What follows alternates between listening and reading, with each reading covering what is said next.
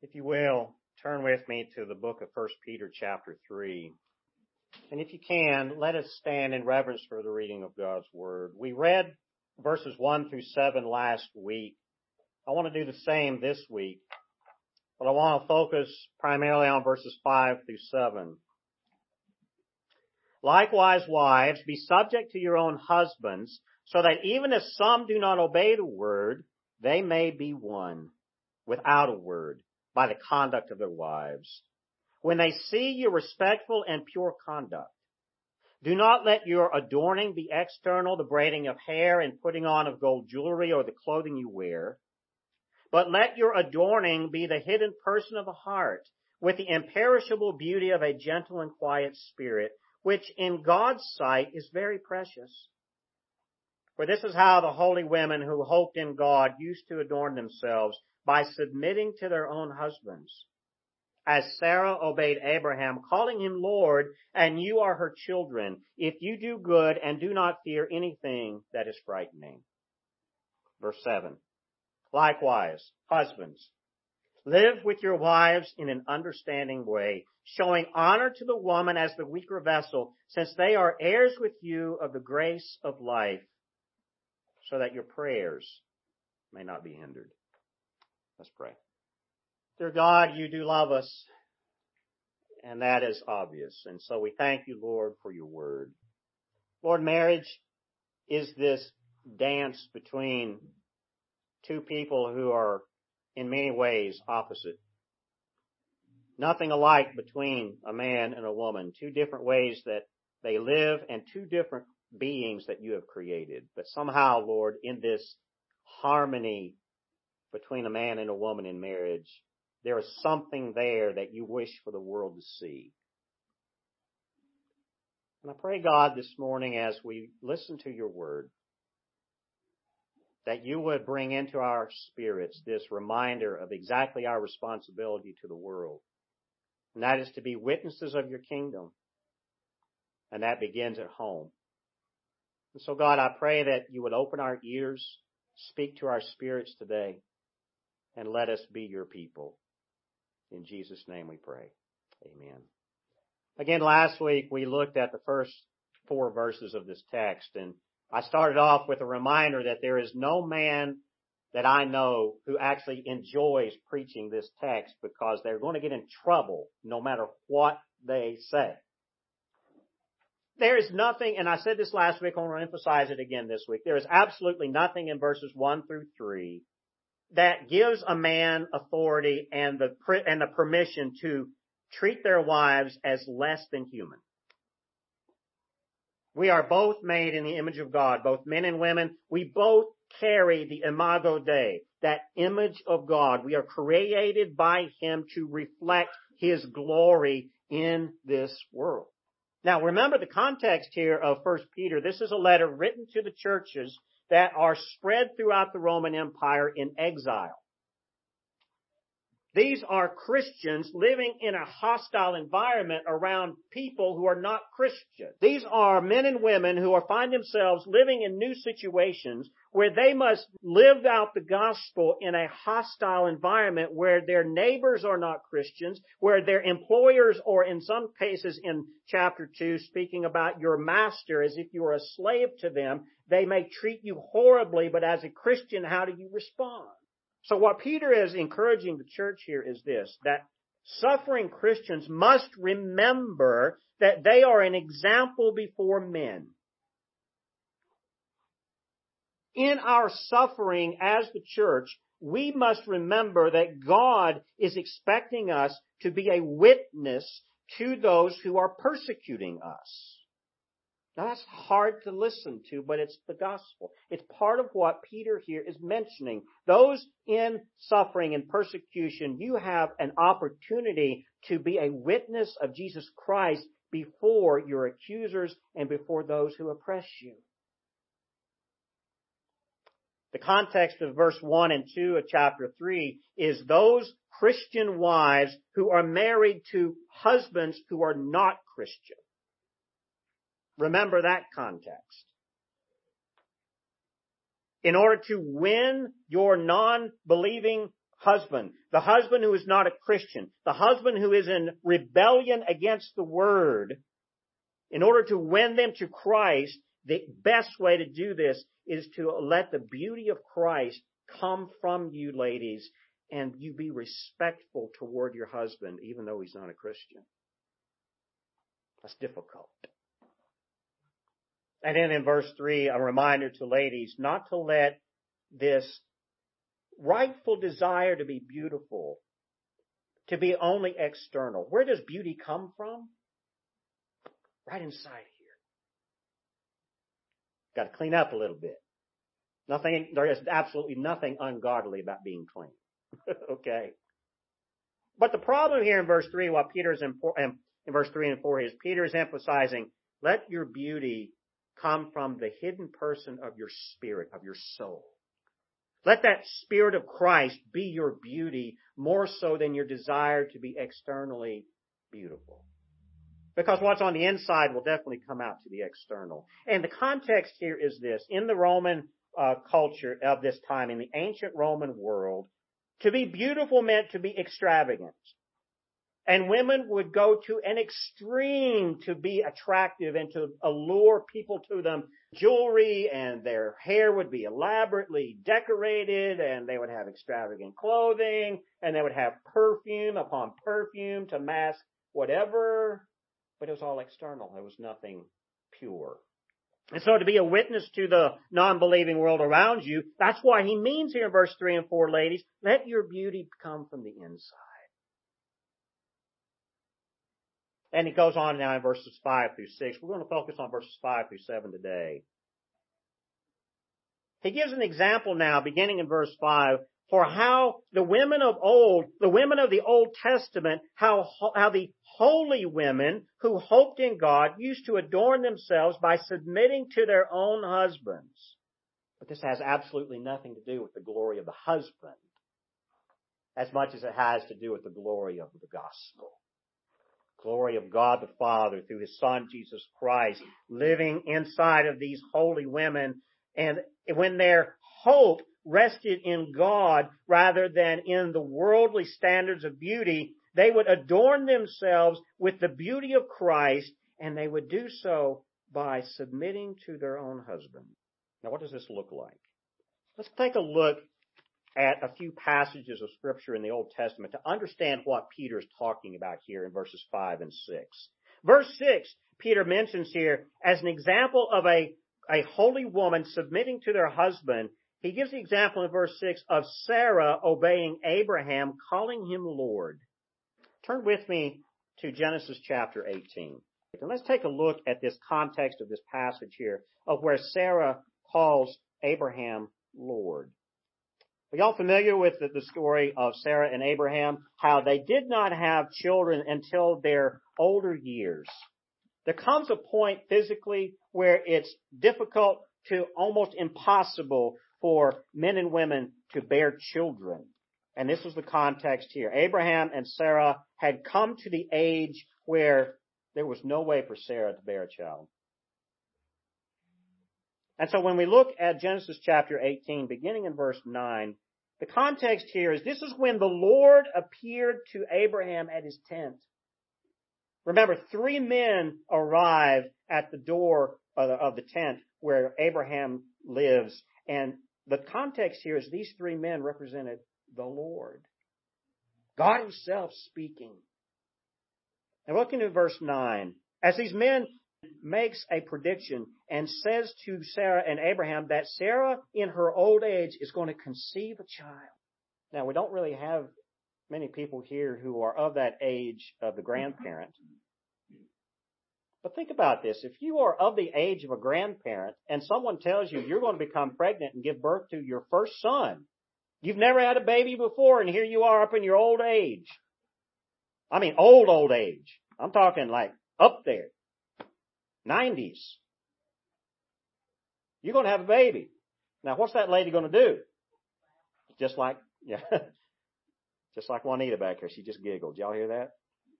I'm even looking at the at the faces of some of the ladies here as we say that. You're grinning ear to ear, thinking that's impossible. I'm in my 90s. I'm not going to have a baby.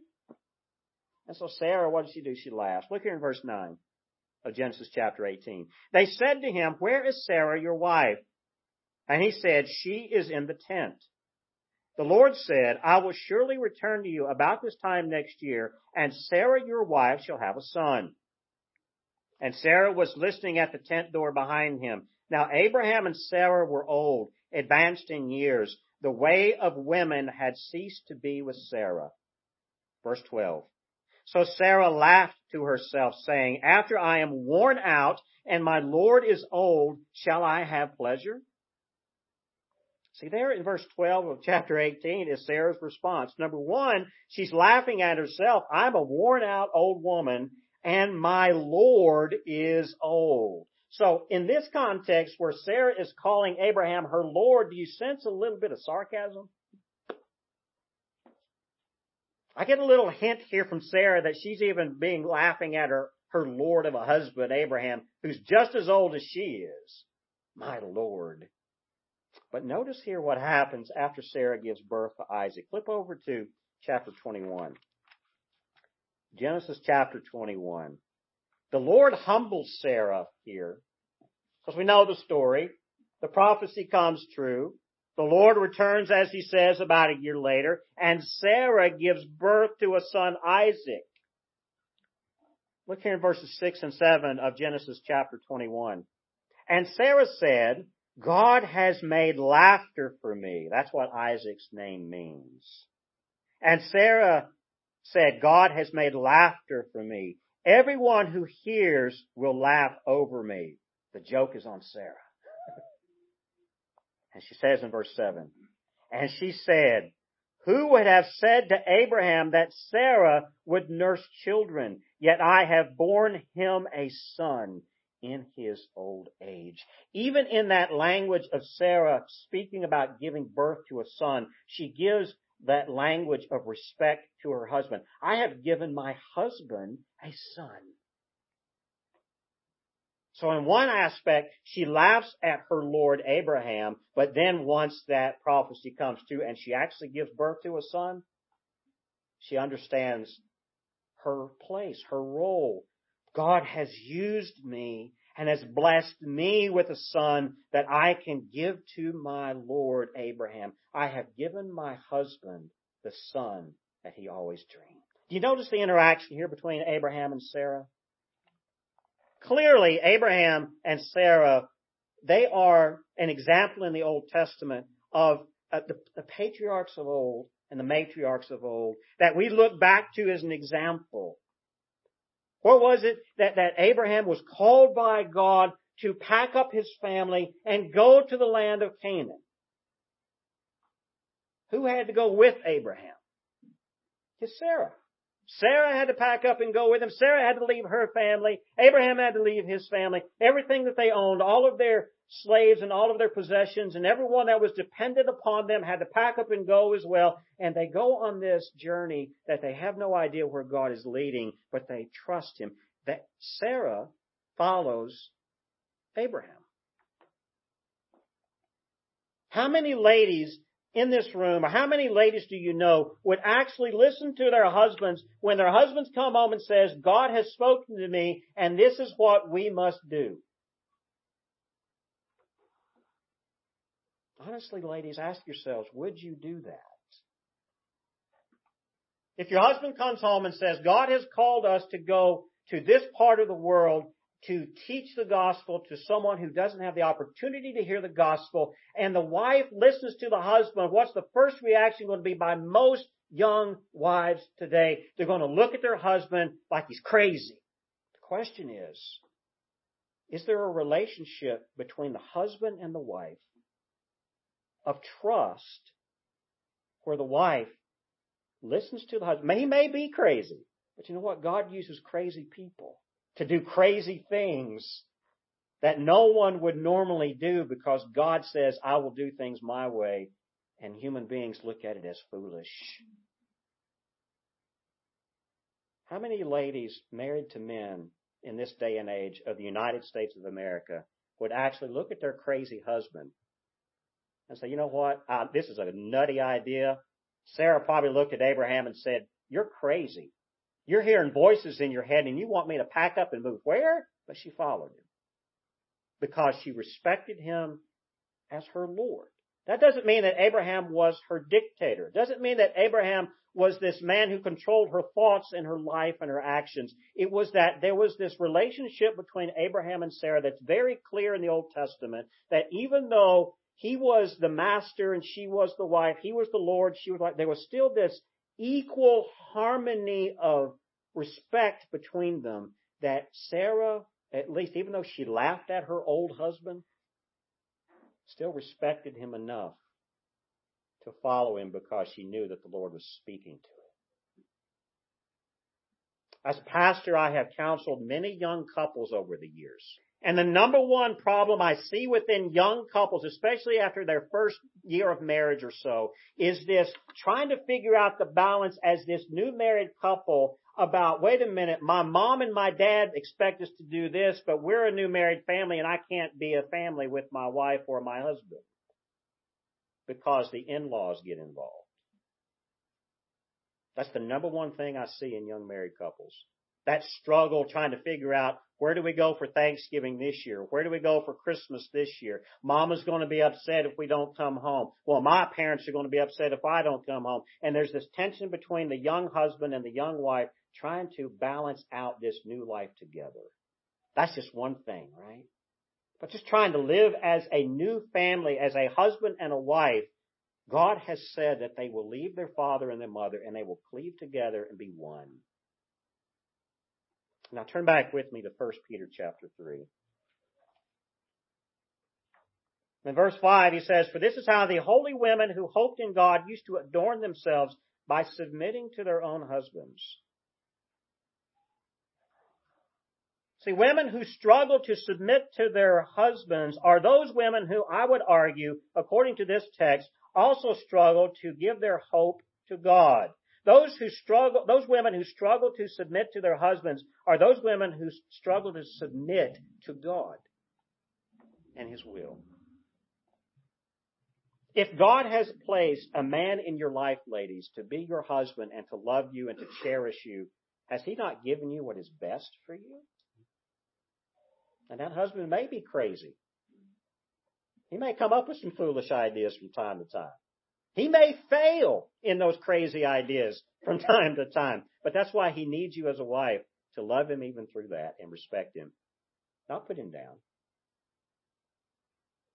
Notice here, I want to give you one more example here in the Old Testament. Turn with me to Esther chapter 7. Esther chapter 7. Esther is that book right after Nehemiah. Ezra, Nehemiah, Esther. Esther chapter 7. If you're, if you're familiar with the story of Esther, Queen Esther was, she was a Jewish exile. But the king of Persia, the king actually saw her as beautiful and brought her into his kingdom, into his palace and made her queen. And we know the plot here between Haman and, and Mordecai and Haman wanting to destroy all of the Jews. God placed Queen Esther at a particular place, at a particular time, for a particular purpose, for the salvation of his people. Now look at what Queen Esther does in, ver- in chapter 7, beginning in verse 1. So the king and Haman went in to feast with Queen Esther. And on the second day, as they were drinking wine after the feast, the king again said to Esther, What is your wish, Queen Esther? It shall be granted you. And what is your request? Even to the half of my kingdom it shall be fulfilled. Then Queen Esther answered, If I have found favor in your sight, O king, and if it please the king, let my life be granted me for my wish and my people for my request. For we have been sold, I and my people, to be destroyed, to be killed, and to be annihilated. If we had been sold merely as slaves, men and women, I would have not, I would have been silent, for our affliction is not to be compared with those of, with the loss of the king. Then the king Ahasuerus said to Queen Esther, Who is he and where is he who has dared to do this? And Esther said, a foe and enemy, this wicked Haman. Then Haman was terrified before the king and the queen. And verse 7. And the king arose in his wrath from the wine drinking and went into the palace garden. But Haman stayed to beg for his life from Queen Esther, for he saw that, that harm was determined against him by the king. What happens here in this interaction between the king and Queen Esther? King Ahasuerus loved Queen Esther enough, cherished her enough to give her her request, whatever it was, up to half of his kingdom. He was willing to give his beautiful queen anything that she desired. And why is that? If we notice here in this context of chapter 7, and actually the chapters leading up to chapter 7 of Esther, eh, Queen Esther grants the proper respect to the king that he rightly deserves. As Queen Esther is married clearly to a pagan king, same context here in 1 Peter chapter 3, where a wife is subject to a husband who is not a Christian, so likewise Esther is married to a king who is definitely not one of God's people. But she respects him as the king, but she also respects him as her husband. And because she respected him and because she gave him the honor that he was rightly due, and she spoke to him in those terms and treated him in those terms, notice how the king treated her. As a queen. He treated her with love and respect and desired to please her in all that she requested. Notice that? God orchestrated this whole event in the book of Esther. And he called a woman of honor who he knew would give the king the respect that he deserved in order to fulfill the salvation for his people. So let's go back to 1 Peter chapter 3. When we look at verses 5 through 7 of 1 Peter chapter 3, we see the same thing at play here. The examples from the Old Testament are what are being brought into this letter from Peter to the church encouraging the women of the church to be beautiful as Christ comes through them. And if those women hope in God, they will submit to their own husbands as God has placed this husband in their life to guide them and direct them and lead them. So in verse 5 and 6, Peter is saying, ladies, Christian women, submit to your husbands in love and honor and respect. Now, we're not going to have a lot of time to pack, unpack verse 7, but I want to do my best here in verse 7 to speak to the men here as well.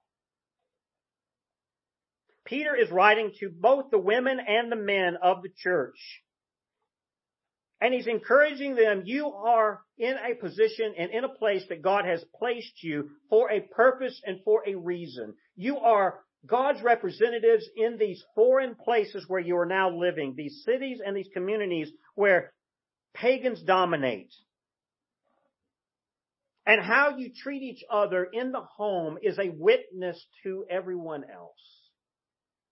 So ladies, if you submit to your husbands and give them respect, Likewise, verse 7, husbands, live with your wives in an understanding way, showing honor to the woman as the weaker vessel, since they are heirs with you of the grace of life, so that your prayers may not be hindered. Husbands, this is a difficult passage for many of us to listen to because we have to stop and really be honest with ourselves and ask, over the years we've been married to our spouse, how many times have we truly lived with them in understanding? Guys, it's difficult for us to understand the, the mind of our wives, isn't it? I have no idea what my wife was thinking, how she came to that logical conclusion, if there was any logic in it whatsoever.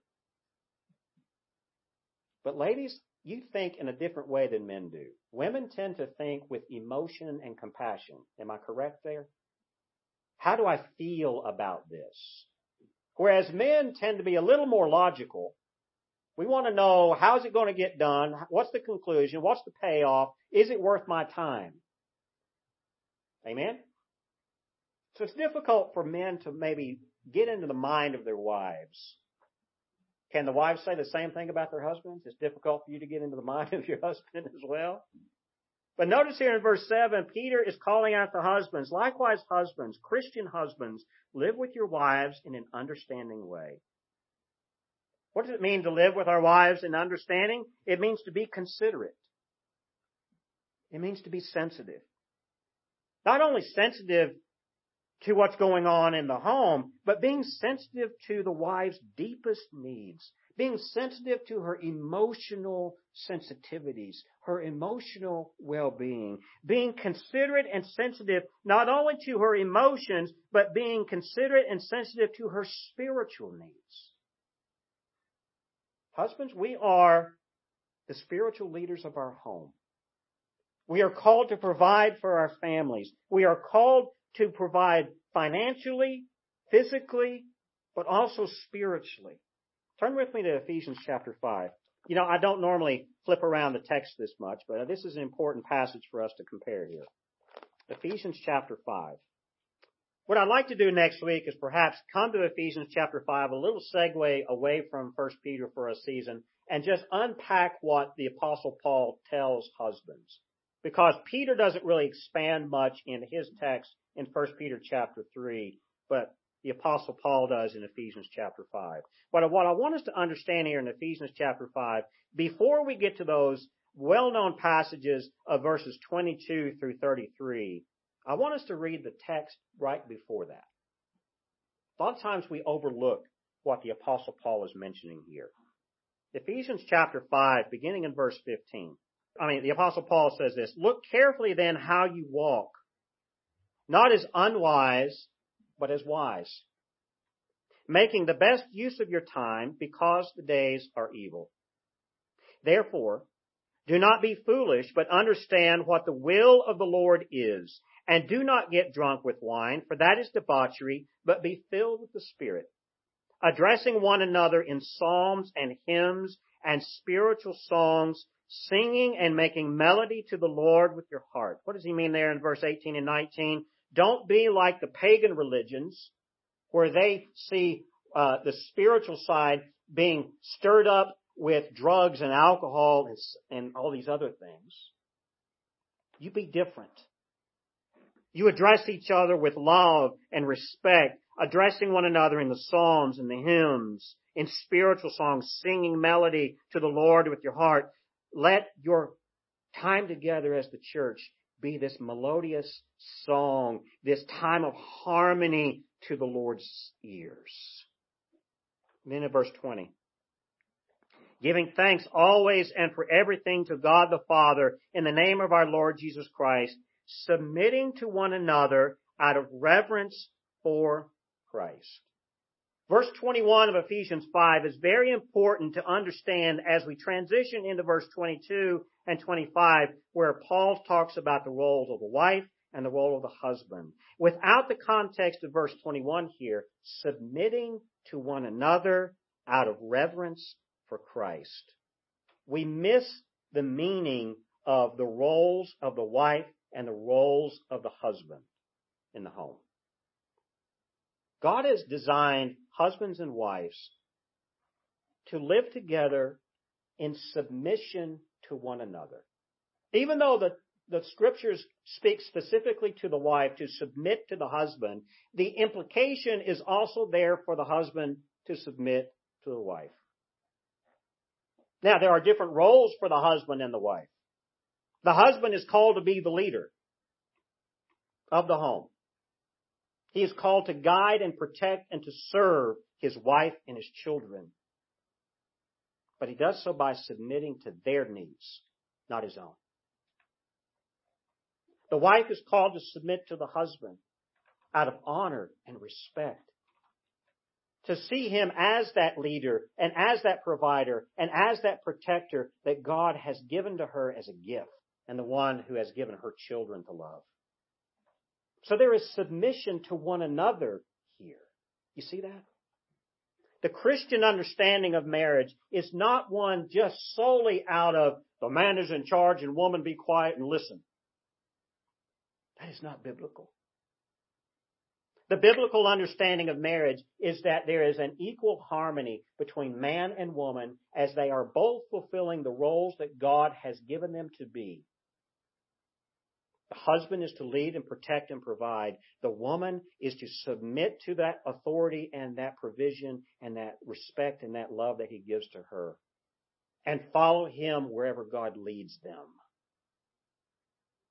The husband and the wives talk to each other with honesty in private, not in public and demeaning each other. That means, and I'm going to close with this thought.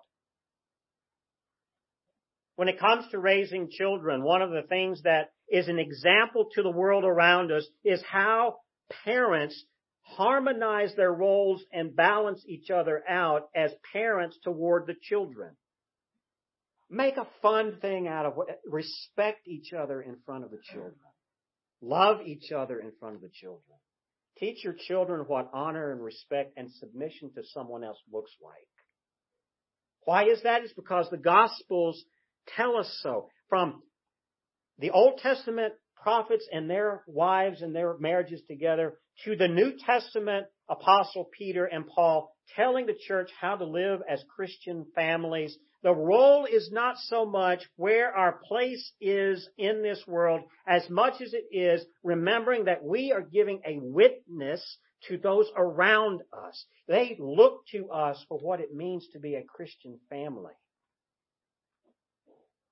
They're looking to the church for answers. We have a responsibility as God's people to live in harmony together, not just in this congregation when we worship, but live in harmony together in our homes. If marriages in the home are not a partnership, where we both understand our responsibilities in the marriage and in the family, but we understand that we're in this together. And God is going to call us together to whatever He asks us to do then we're just going to have nothing but torment and tension in the home. And the outside world is looking at us. That's what Peter wants us to see. This idea in marriage, there's this term that that's thrown around out there a lot, and I think it's a very valid term. It's a way of understanding the, the biblical role of marriage. And it's this idea of complementarianism meaning that men and women are designed by God to complement one another. When a marriage occurs, both parties, when they come together, they both have rough edges that need to be smoothed out. Men have rough edges, ladies have rough edges, there's baggage you're bringing into the relationship, and there are aspects of your individuality that are missing. And God, in His providence, will always love his people enough to bring a partner into your life to complement those weak areas. So ladies, where you are weak, your husband is strong. Men, where you are weak, your wife is strong. And you complement each other. And it becomes a harmony of life together. And God uses that as a witness to the world. That's what the gospel meaning of marriage is. And I think that's what Peter is mentioning here in chapter 3. And this is why he calls husbands in verse 7 to live with your wives in understanding, showing honor to the woman as the weaker vessel. Guys, our wives are not only weaker physically, but they can be weaker emotionally.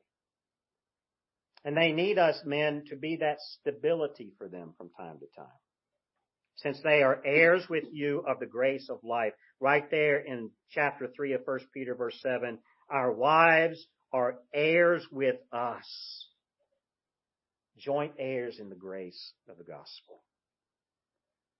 Now, men, in verse 7, Peter says, live with your wives this way so that your prayers may not be hindered. We're going to unpack that a little bit more next week, I think, in Ephesians chapter 5. I really want to talk to the men next week out of that text. When we love our wives and serve them the way we should, our prayers will not be hindered. Why is that important? Because men, we are the spiritual directors and leaders of our home. If our prayers to God are hindered because of our attitudes and our treatment of our wives, then we're not going to be the good leaders that our wives and our families need. So how do we apply this? Let us remember as a church that we are here together, but understanding what the scriptures mean about living together with someone else applies even to the single person. How do you live with other people? How do you work with other people? How do you become a part of something that is greater than yourself? And why is that important? Because when God's people live together in harmony, when God's people respect each other and love each other in the home and in the worship and in the workplace and in the community, then there is a witness that the world needs to see. And if we remember that aspect of our lives, that it's not about my feelings and my needs and my satisfaction in this relationship, and start to remember that relationships are actually a witness to the ungodly. Maybe that puts things in a different perspective. I am here to be a witness of Jesus Christ to a world that needs to hear the truth of the gospel. And how I live with my family, how I work with my coworkers, how I worship with my church matters. I think that's what Peter's point is in chapter 3. Chapters 2, 3, and part of 4 is exactly his focus here on that. So if, if Peter has said anything to us this morning, I think it's that. Our home life matters. Not just for our own personal well-being, but for the witness of the gospel. So take this home. I want to ask you just to pray about this. What is it in our home life that may need to realign with the gospel? Is there anything at home right now that is not going smoothly, that is a little out of balance? Is there anything there that you say, what's wrong here? I think what Peter is talking about here is a great example of how to bring everything back into harmony to where it works as God intended. Father God, we thank you again for the truth of your word. And I pray, dear Lord, that as we listen to the words of your servant Peter, as we remember the examples of the Old Testament of Esther and of Sarah, how they respected the men that you have placed in their lives, as the men respected their wives as queens. That, dear God, you have created us for this purpose to learn how to live together even though we're different so that you receive glory. And I pray, God, that those who hear these words this morning, whatever situation they're in, I pray, God, that you would apply these practical truths from your word in their lives in a way that they see your hand at work. I pray, dear God, that your word would be true to each and every one who hears it. In Jesus' name we pray. Amen.